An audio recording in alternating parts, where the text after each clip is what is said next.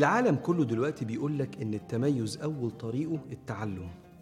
والعلم دلوقتي مش بس طب وهندسة وعلوم شرعية ده حتى الرياضي بقى محتاج يتعلم إمتى ياخد نفسه وميكانيكية حركة جسمه عشان يشتغل بكفاءة أكتر. فالعلم دخل في كل حاجة. وخدمة كبيرة لو عالم كبير إداك وصفة عملية إزاي تنبغ في أي علم. لأن في ناس كتير مننا صادقة عايزة تتعلم بس مش عارف يعمل إيه. والإمام الشافعي أحد أكابر أئمة أهل العلم كان فقيها وبيحب الطب وكان رياضي بيلعب رماية وكان يصيب عشرة من عشرة في الرمي. بيقول لك الوصفة قال أخي لن تنال العلم إلا بستة. سأنبيك عن تفصيلها ببياني ذكاء وحرص واجتهاد وبلغة. وصحبة أستاذ وطول زمان. ست حاجات هندمجهم مع بعض يبقوا خمسة ذكاء حرص واجتهاد بلغة وهشرح لك معناها دلوقتي. صحبة أستاذ وطول زمان. الذكاء. أول طريق طلب العلم. الذكاء إما موهبة في العقل في سرعة التحصيل وقوة الفهم وإما عقل عادي لكنه مركز أثناء التعلم. بيطرد الشواغل والقواطع وده أول طريق العلم. رالف والدو الفيلسوف الأديب الأمريكي بيقول إن التركيز هو أساس النجاح في كل شيء. يبقى أول حاجة الذكاء. إما موهبة العقل أو واحد مركز حتى لو عقله عادي. حرص واجتهاد رقم اتنين.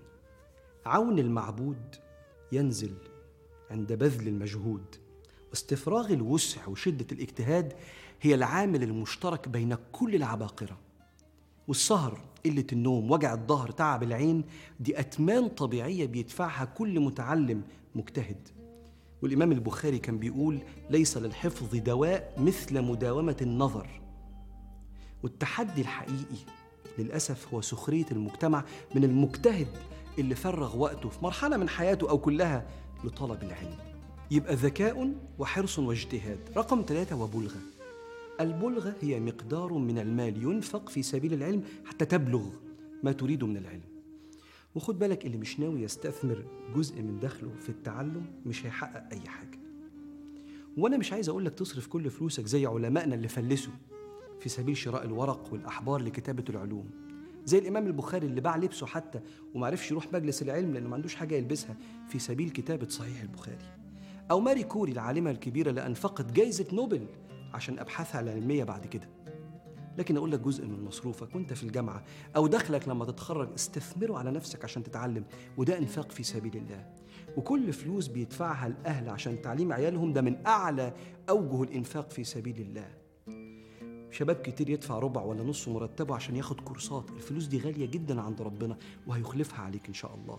بيبقى مشهد جميل جدا في معرض الكتاب لما بشوف شباب صغير بيطلع من جيبه عشان يشتري روايات مفيدة أو كتب فيها معلومة تبني عقله وتعرفه على ربنا سبحانه وتعالى.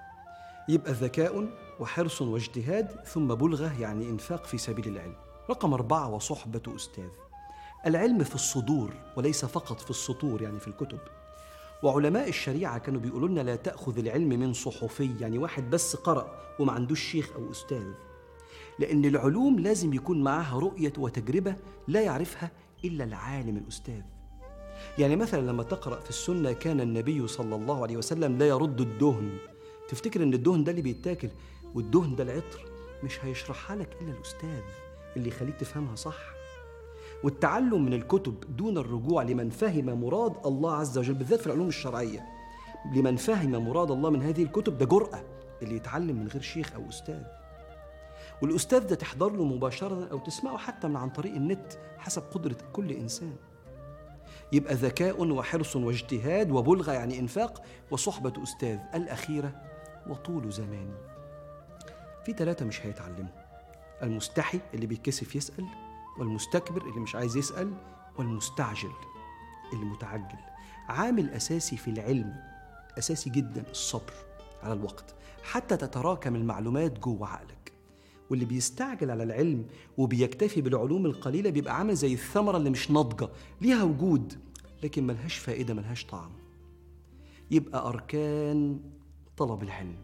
ذكاء وحرص واجتهاد وبلغة يعني إنفاق في سبيل العلم وصحبة أستاذ وطول زمان دي كانت نصيحة أحد أئمة الزمان محمد ابن إدريس الشافعي. فاللهم يا رب علمنا ما ينفعنا وأخرجنا من ظلمات الجهل والوهم إلى أنوار العلم وصحيح الفهم واكشف لنا عن كل سر مكتوم. يا حي يا قيوم.